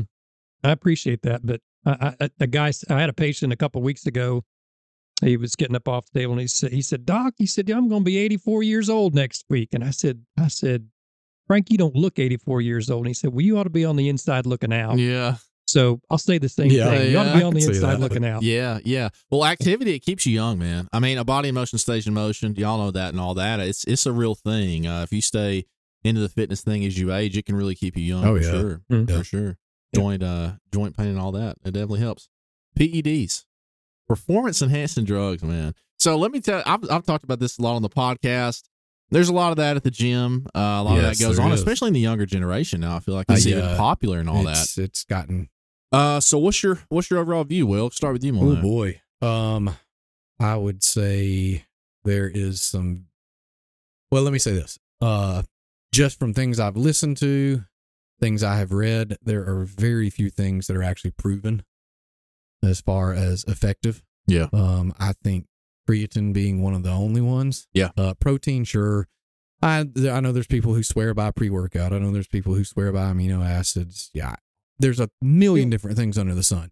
Um, now PEDs, like under the table kind of stuff, I would say, ooh, I had a friend who did it in high school, and just based on his experience, I wouldn't touch the stuff. Um, Mhm. But you're right. I, I look the gym I go to. I told my wife one day, I said, "Boy, I might be the only person there Yeah, that doesn't take something." yeah. Or that's what I feel like anyway. Right. Um, I don't uh attend there Yeah. anymore because of that. Just the environment. Uh I just like to work out and go home. Yeah. It's not Oh, no, like I agree with that. when- with- around people and I grew up around it, you know, around a lot of guys. I didn't know that's what they took. I thought I'm gonna work as hard as them. I'm gonna eat my Mhm. chicken. I'm gonna get the rice in and I'm Yeah. gonna be like them. And that's impossible. It you know, is. it's, it's physically impossible. But Chicken uh, and rice and protein don't don't build those kind of yeah. I mean, No, it doesn't make you, you look like look. a, a silverback. Mhm. But um, yeah, that environment is heavy. You know, It that envi- there's intimidation there, there can be. intentional, uh, intentional, and that's just not a really environment I want to be a part of. Mhm. And I think that pushes a lot of people away. A lot of people Oh, see the gym and they're like, "Oh, there's a bunch of meatheads and steroid abusers in there and all that." Um, but you know, it is what I it is. th- look, I, I will say this. Um, I I didn't get into working out really until I was uh, senior year in college. I mean, I played sports growing up, but uh, working out for sports, other than football, really wasn't a big thing when I was in high school. It just really wasn't. Mhm. Um, so I never really did it. And one of my fraternity brothers got me really hooked on it, and I've fallen in love with it ever since. Now, I, I mean, I guess you would say like you, Brad. I, I'm, I'm a meathead. I love to lift weights, um, but I'm not trying to impress anybody. Right. I, I like to be able to move and not hurt. I Yeah. like to be able to know I have some strength when I need it. Um, yeah, I'd, I'd say there's a, a big intimidation factor if you if you were just to walk in and look at some of the stuff people are doing. yeah, And I know there's probably guys that look at me and are like, "Oh my gosh, come on, man." yeah, Um, you know, young but I don't care. I'm, I, but I, I, let me say this: I'm also to an age that I'm like, I, I don't care what you think. yeah. Like, I enjoy what I do. I'm like you. I want to get in. Let me do my workout. Let me go home. Well, the reason I kind of have that view of that is I had a lot of people around me when I was younger intimidate me intentionally. Sure. Um, and I think that's why I have that view. If you want to do steroids, do it. You know, that's your choice and all that. But I think a lot of people did it, lied about it, and then looked at me like I'm better than you. Well, Mhm. you're doing something I can't achieve. I can't achieve what you are. Yeah. So of course, I mean, you can try to intimidate me. That's fine. But I don't. I'm not doing what you're doing. Maybe if we were on the same level, I might even be bigger than you. Yeah. You know, it's very possible. Oh yeah. So, um, you know, that's why I kind of had the rub with the steroid abuse and all that. Um, now, a lot of people have a lot of good stories, say bodybuilding and stuff, uh, a lot of camaraderie and all that. But me, younger, I didn't have a great experience, and that's why I kind of view it in that way Sometimes. No. I don't think the gym can be a great place Hmm. to to form some friendships. Well- I mean, like I said, that's how we met. Yeah. I, I mean, so and I yeah, I, I like talking to you. I like hanging around you. Uh, you know, I like joking around with you. right. Um, got several people from when when so we all used to go to Gold's Gym when it was here in town, and then Right. when they closed, uh, you know, there were several other gyms to go to. Um, yeah, I'm like you though, man. I'm like, if you want to do it that way, that's fine. That's your prerogative. Go Mm. for Well, it. the the thing the thing I think about the thing that I see with with PEDs and you know especially the illegal steroid things, you know, it's our society today is all about the look. Yep. Yeah. You know, and, and, young, Aesthetics. and and the young guys, you know, they want to they want to look like what they see on their phone and what they see on TV and see on movies and what they think girls are attracted to, and also you know, I, I think you've got a lot of young guys and maybe even some younger girls that are are turning to those things. You know, they're available around here. Sure. You know, you can you can you, you can find them, Okay, you and they're turning to it those anywhere. things because they want to have that look, and they don't realize the consequences of of what happens with that. Well, it's the mentality of young. Yeah. and I'm not worried about tomorrow. Yeah, Yeah. And- yeah, they're they're you know, but but it's it's as we've talked about other things, it's kind of a slippery slope because Yeah. once you start that, it's hard to stop that. Right. You know, when you when you see what they can can do for you and what you see them doing in other people, I think I think it's a you know it's a bad thing for young young kids to do. And you know, you look at you you can see body you you can see st- you read stories every day of of bodybuilder bodybuilders or powerlifters or even some football players or pro wrestlers you know that have done those things and they're dying in their 40s Yep, and 50s you know from heart disease and things Mhm. because they've abused steroids and you know once you once you kind of start that it's hard to stop it I Yeah. think it You know? teaches you to cut corners too. I mean, like, yeah. okay, look, yeah, like I, look at me. I'm I'm sorry. I'm never going to be a genetic freak. Yeah. I mean, I know that's hard to believe. Right. And I mean, if I took my shirt off in here, your podcast would explode through the roof. But It would. It would. uh, probably with a lot of negative comments. But no, but I'm saying like I'm never going to be. I mean, I probably weigh about as much as I've ever wanted to weigh Mhm. at about 190 pounds, and, and I'm not going to be six foot, you know, six feet tall and 220. Right. Not naturally. I mean, Right. I could work and I could probably hit 200, maybe 205 if I really, really wanted to. But ah, again, I'm I'm happy with where I am, and I think that's the big thing with with fitness. And that's something I try and encourage my patients. I'm like, look, don't you don't have to do what I enjoy for exercise. Right. You don't have to do what your neighbor enjoys. Or hey, there's tons of people who do CrossFit. There's tons of people who hate CrossFit. There's tons of people who do triathlon. There's tons of people who don't want to. But find what works for you. And if mm-hmm. you don't, eh, my my advice for everybody is: look, if you find a form of fitness and you enjoy it, great, stick with it. right. Because when you don't enjoy what you do and you feel like I'm having to do this, or hey, I paid for a gym membership, so I have to go. Well, the first time you have an excuse to miss it, you'll miss it, yeah. and then it becomes a whole lot easier to miss. And I know that's not on the PEDs, but I'm I'm just like, look, with, with fitness, it's just man, be comfortable. Well, just to piggyback Yeah. on that, like a diet. If you start a diet, do the one that you can stick with. Absolutely. That that's they all. Yeah. If you look at the evidence, they all kind of have similar results. Yeah, yeah. But is, did they stick with it? That's the key, and this is the same exact thing with fitness. Uh, with any type of workout routine, CrossFit, whatever, uh, Well, do think- the one that you can stick with. I think the one thing with CrossFit is the camaraderie. I think that's the one thing is because yeah a lot of CrossFit gyms, they're not the ones that are doing the CrossFit games. Right. Like they're not in there trying to get people to compete, right. but they're encouraging. And I think that's one one thing that's a huge draw for CrossFit is your average Joe can go in there and be like, man, I'm starting at the very base, at the very bottom. I'm having to really Mhm. scale stuff for me, but I'm encouraged and like, hey, yeah, but you did it. Right. everybody's doing And- the same and- workout and you've got coaches Yeah. and encouragement and you So see there's- people there's in the gym too. And I think gyms, I, I- like you said, there are people, and you and you didn't like the gym because you're like, I, I don't like this environment. I think a good gym has an environment of, all right, hey, I applaud you because you're in here Mhm. doing whatever whatever it is you feel like you need to do. Right. Um, yeah, I like seeing people in there that don't look like they're on steroids because Yeah. I'm like, good for you. Yeah. I mean, crap, good for you. You're, well, some people they're, something. they're all you know mentally, you know, what, they barely even wa- be able to walk through the door. Yeah. You know, and that's the only thing they could do today Yeah. is get in there and do that. absolutely. And so that's good what I them. think about when a lot of people try to be intimidating in the gym. Yeah. You know, you have an environment in there that some people are there for their mental health. You know, Mhm. and all, then you try to be intimidating, Yeah. be in their way and stuff. It's Mhm. it's just not a good look. I just never Yeah. have it like Well, that. like, hey, I'm using that machine, bro. Well, okay, you you used it 30 minutes ago and hadn't touched it since. Right. You've just Right. been standing near it. all right.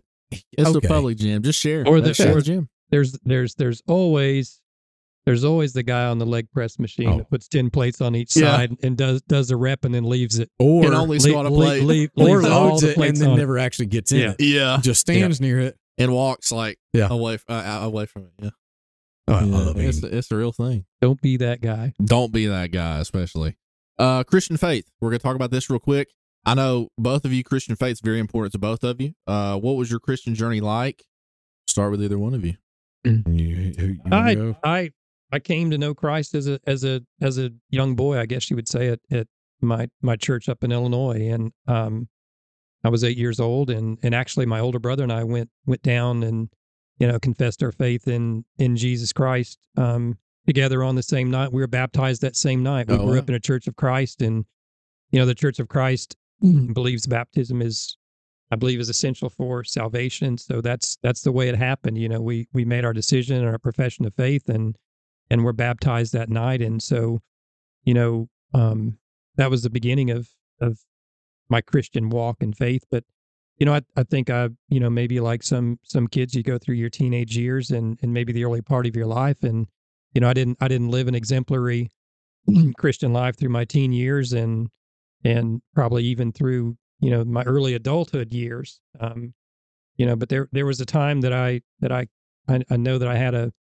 a definite um, um, recommitment of my faith to God, and Mhm. you know I, I've I've tried to do my best, you know, through through my entire adult life to to be an example of what a Christian is supposed to be, and Right. an example of what a Christian man is supposed to be, and you know we're we're called to try to point people to Christ, you know, to to live a life and to to try and have an example of you know there's something different about him or there's something different about her you know and, and what is it about what is it about them and why you know why does their belief in in jesus and in, god? How does that make them different? So you know i hope that i do that. I know that i fail and i know that i don't do that every day and you know um i know it's even more important and, it- and I've, i feel the the importance of that having kids. Mhm. you know you want to be that example for your kids and you you want them to to to have that relationship with with Christ and and and thank God mine do you know my both both of my kids have made that profession of faith and been baptized and you know so so happy and proud for them in that manner um you know and I I I've, I've prayed this many times and I talk to you know I talk to myself and talk to my kids about this you know and and you hear you hear this in church you know your ministry is where you're at. Your ministry is where your feet are, you know, where where you're at on that day. And That's right. so, you know, um, in our office every day, and I, you know, I I don't do a great job every day, and I don't, I'm not a great representative for Christ every day. I try to be that way, but you know, I try to try to let my Christian faith shine to shine through to the people I see every day. I want people to know that I'm a Christian, and I, I want people to know that, you know, if they don't have Christ in their life, there's an opportunity there Mhm. you know that that that anybody can come to know Jesus as Lord and Savior, and and His doors open to everybody. Yeah, well, sometimes you don't have to do anything. Just being a Mhm. light, being a positive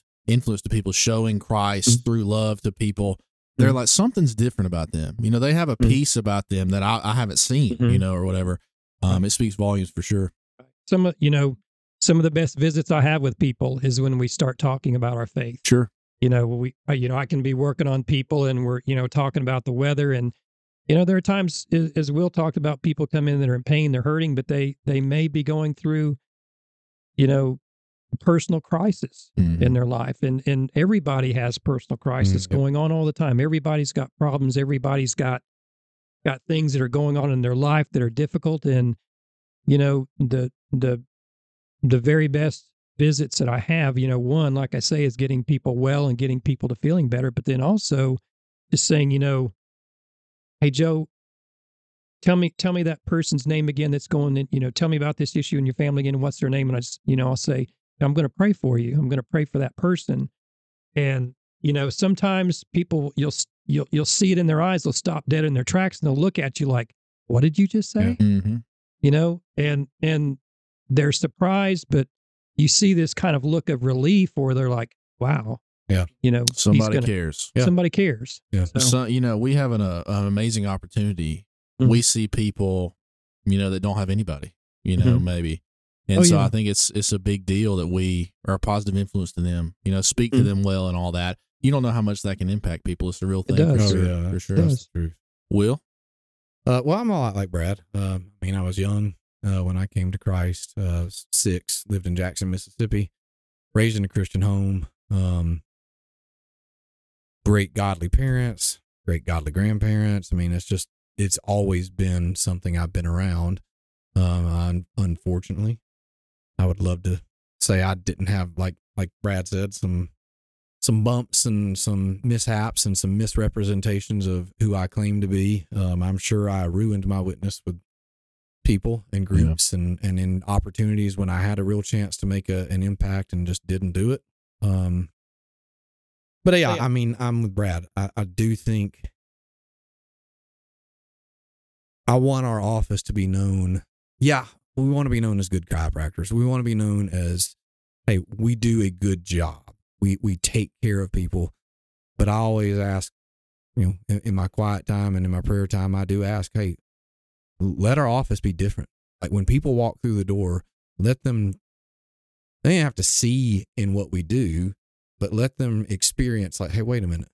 There's something different about this place. Mhm. Um, you know, I know there's people I've not been good to. Um, I will say I with my dad, again, him being a surgeon in town, I get a lot of people that come in the office who like either worked with my dad or had seen my dad, and you know, my dad's done surgery on him.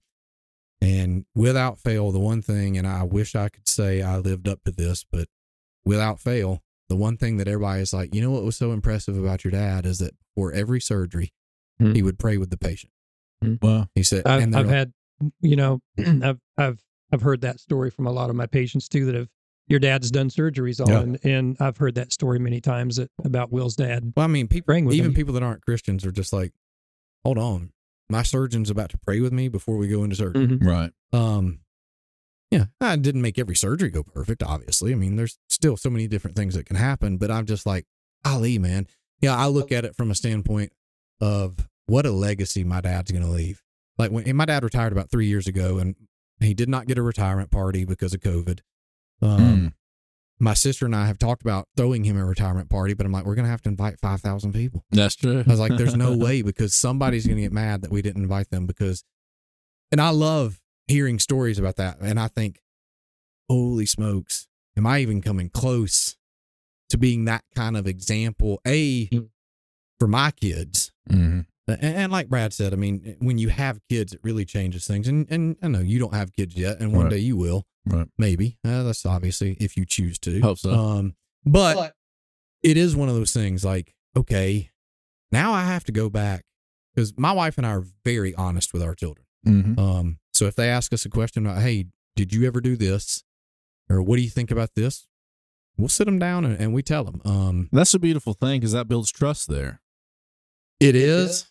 It's almost And it- frightening though. it's it can a hard. little, yeah. It's can hard be, because you have be. to you have to be able to man up and, and admit, look, I made some mistakes. Yeah. Um, and you know, But- you obviously want you want your you kids all- to learn from it. Y- Yeah, And- I and not learn from and, and you can correct me i don't want my kids to learn from their own experience because there's things that you walk through that are really hard and Yeah. e- look everybody's going to have hard stuff there's no way and, and i think that's a misconception about christianity Yeah. is and, and i know there are a lot of a lot of preachers out there that preach well you come to christ everything's going to be great the, you know the prosperity message Yeah. health, wealth, and and what's the last thing? I, they throw some other term in there, but uh, but you know, Jesus tells you, hey, in this world, you will not a not a might, you will have trouble, hmm but hang on, guys, because I'm better than I'm I'm greater than the things of this world. I've overcome it. And, look, Mhm. it, it's hard. The mindset when you're, especially when you're going through something hard, um, you know, I know for myself, I'm going to do one of two things. I'm either going to retreat to a point where I know I shouldn't be, hmm uh, and probably fall back into some old habits or old patterns and old Mhm. thoughts that I know I shouldn't have. Or hopefully in my maturity, I say, you know what? Nope. I'm going to dig in. I'm going to dig my heels in. I'm going to dig into the word. I'm going to dig into prayer. Do I always do it? No. I, I want my kids to do that and I want them to see that example. But, but I mean, yeah, it's hard. But I, I do think our Christian faith as a business, I think is very important to us. I think just as individuals and as family men, um, yeah, it, it's a it's a big thing, and uh, it's hard to walk in every day. It is. Uh, and I do think as men, especially, um, you need somebody that can kind of hold your feet to the fire. hmm And I think a lot of men don't do that because I think they just, well, I'm a man. I We're- can handle this on my own. We're wired. We're wired. We to, are. to to take care of things. Well, and and to be culture tells you that. Yeah. Men, are, men are supposed to be fixers, and and so you you think about fixing your own problems, and I can handle my own problems. Well, and you're not supposed to be and- vulnerable. That's Right. right. You you don't show don't show that you can't handle something, and I Mhm. think that's what gets a lot of men in trouble. Hmm. Um, is man, I'm I'm too proud Mm-hmm. to say, hey, this is tough. But it's funny. I mean, I, I've done several small groups. Um, I meet once a week for breakfast with a guy right now. Um, and I mean, he and I are still kind of feeling each other out. We know each other, Mhm. but we're still trying to kind of navigate that early period of, well, I'm not going to show you too much. Right. Um, but it's also good to know, like, okay, I've got somebody that, and I know I could do this with Brad. Um, that if I were really going through something, I could be like, hey, look, can you pray for me? Can you pray for my kid? Can you pray for my Mhm. wife? I mean, you know, it's it's vital, and, and I Mhm. think anybody. Well, let's go with the name of your podcast. I think anybody looking to be a, a better man, you can't do it on your own. You can't. You Right. cannot. But I think society is telling you to. It- oh, it right? does. It's like you can do everything. Block everybody. If there's anybody, block them out. Whatever. Uh, but since the dawn of time, you know, we need other people around us, especially Iron men need other. iron. That's it. Yeah. So Love the verse, man. Yeah. Well, Yeah. I mean, I feel more like maybe a stick or some clay one someday. But yeah, I mean, Uh, no, I really do think that is a, a key step for for men in general is just Lord, my gosh. I mean, you got to let your guard down sometimes because you carry that weight of trying to shoulder everything yourself. It is going to affect you It at will. some point. I, how it comes out may come out as anger, may come out as addictions. It may, I mean, there's, it's going to come out some way, That's right. Mm. and and I promise you, it's not going to come out in a good way. Right. And so, anyway, that's my piece. Good. We're about to wrap it up, fellas. This has been awesome. I end with this 5, 10, 20 years from now. So I got to say it again, Brad, you're pretty old. So we'll start with you. So uh, really quick, You know, we'll wrap it I, up. I, uh, I uh, feel like Rodney Dangerfield in this Getting no podcast. I get no respect. you know, and that's funny because I have no clue who that is. Oh my They're gosh. probably. Okay, wait. Okay, I was going to say that that shows everybody's age in the stream. It- it- I do know who that is. Oh, really? Oh yeah. Oh, Rodney Dangerfield was great, man. Yeah, Oh if I saw him, uh, Comedian. him. You would. Oh, you know. really? look, look, so. look him up on YouTube. Yeah. And he was on the Johnny Carson show all the No, time. you don't know who Johnny Carson is. is. No, no. No, you don't. No. Yeah. David Letterman. Are you Yeah, with David Letterman? I know David Letterman. Okay. Okay. Okay. yeah, yeah.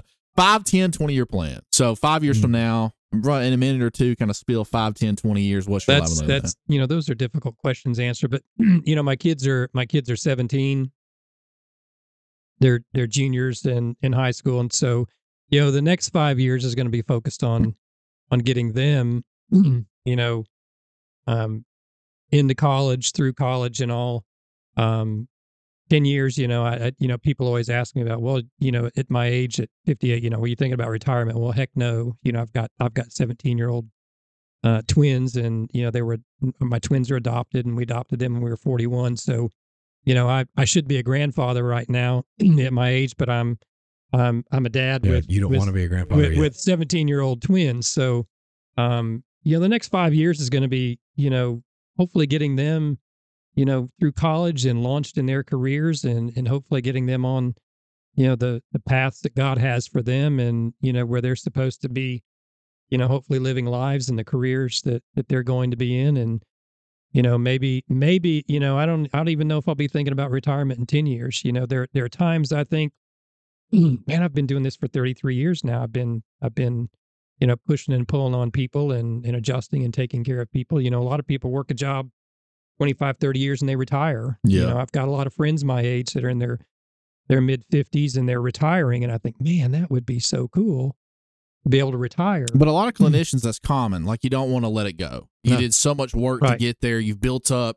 It, it's tough. Mm. It's tough it, to let that it go. is- it it is you know and i i enjoy what i do i i enjoy the aspect i enjoy the aspect of seeing people i love to see people love to treat people love to help people and still Yeah, have the, you still have the ability to do it. yeah Okay. i mean you know what we do is very what is we do is very physical Yeah. you know we we do we as i said we we push and pull and and and move people around every day but um you know i i i don't think i'll even be thinking about retirement in 10 years even in my late 60s you know maybe i can you know, if I want to slow down or work less days, hopefully I'll be able to, you know, maybe do that or not. But, you know, going back to what we were talking about in in expanding, you know, and doing something new and doing something, you know, even more exciting than what we're doing now. You know, I, I have that thought of, you know, I'm not ready to slow down and do things. I want to do something bigger than what we've done already. Mhm. So, you know, I still have have that thought of, you know, I, I would rather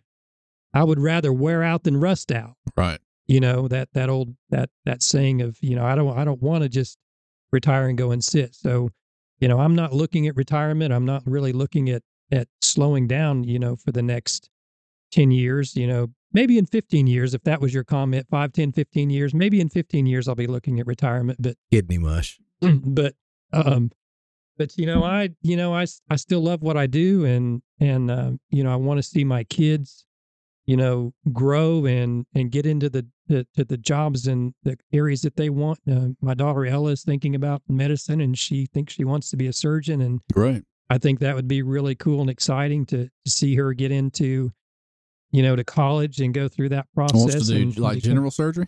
she thinks she thinks like general Yeah. surgery and and jonah jonah's not exactly sure but jonah's really kind of looking toward ministry op- opportunities Mm. and he loves history loves theology and you know has a real passion for the lord and and really loves you know loves being at church and involved with the youth and things and you know he says it would be so cool to be up on a stage and and preaching god's word you know Yeah, and i just think man good. I just think, Mhm. man, that would be that would be really cool when I get to see him get to see him do that. So hmm um I don't have any plans for retirement or slowing down just just just yet. Awesome. Will. Well, I've got William? three kids, and so they are 15, 13, and 8. So it ain't. We were going to no talk way. about why, wife, kids, all that. We're running out of time, man. Yeah. This was a lot of good stuff. Well, well, that's what I mean. So I, I can't slow down for a while. Um, Now I will say, um, I'm always thinking about stuff outside of work, like business things. Hey, what are some fun hobbies that I could do, and, Mhm. and maybe kind of turn into just a little side gig kind of thing. Yeah, you always look at all these side hustles that people We could have start, now. we could start a podcast. we right. could. That's yes, it'd be a good Um, opportunity. Yeah. But no, I do. I mean, you know, I would think in, in 20 years, I'll be 66. Um, I would like, honestly, to be retired and live Mhm. in North Carolina and have is that Francis where with me. wife's and- family from? or nope, what's nobody's North- from there. So we You just, just we just love it. Just Okay. absolutely love it. Um, so but right now, I mean, we're we're trying to get my oldest one thinking about college. I mean, she's just a sophomore, but she's actually shown some thought process towards that and saying some places she thinks she might want to go, which three of them are off the list. Um, Oh, Yeah. Too expensive. uh, two, two, yes, two would be much too expensive. She threw out North Carolina and Duke, and I was like, unless you're getting a full full ride, Yeah. out of state tuition, Out of not state happening. too. Yeah. Uh Um, she's actually considered Tennessee, which Uh-oh. I'm shocked by. oh. Um, and Auburn. Auburn's her number one choice. Um, she just loves the campus, and Mhm. she she just thinks she really wants to go there. And of course, you know, I graduated Auburn. I got no problem with that. I love the school, love the campus.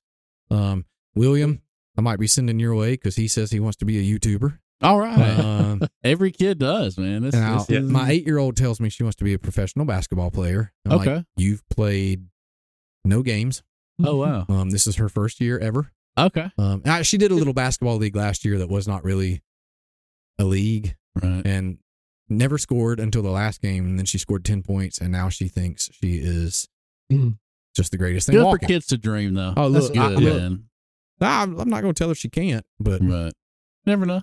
she'll probably be five, never six know. on her best day. And I'm like, oh, I probably won't make it to the pros, baby. Yeah. But, you know, hey, a girl can dream. That's right. So that's the great thing about America is we can we can dream and Yeah. Dream whatever you want to That's dream. man. right. That's So- awesome. Good stuff. Well, guys, it's been a blessing to have you both oh, in we've here. enjoyed it. thank you so much for being a part. Uh, thank, Thank you for, for- It's been fun. Thank Yeah, you for, thank you both. for having us. and- And I want to say publicly, thank you for, you know, even in my teens, early 20s, y'all played a big impact in my life, influencing me. I've had talks with both of you, I think, just about personal matters and stuff, I think, in the past, just when I was younger and stuff like that. And uh, thank he you for says being when he was younger. when I was younger. You're still yeah. young. Yeah, I don't feel it. Like, what do you say on the inside? It's like, yeah. You ought to be on the inside looking out. Right, right. But uh, but I appreciate you. Thank you Oh, both. Well, we appreciate you. Yeah, we like you, you. Very much. You're a right, good guy. Thanks for watching, guys. That is pretty much it. We are on YouTube. Like, comment, subscribe to the channel. uh, hit the notification bell. You're going to get every single notification sent directly to you. We're on every audio podcast platform Amazon Music, Apple Podcasts, Spotify. Give us that five star rating because we give five star service. Thanks for watching. Until the next one, peace.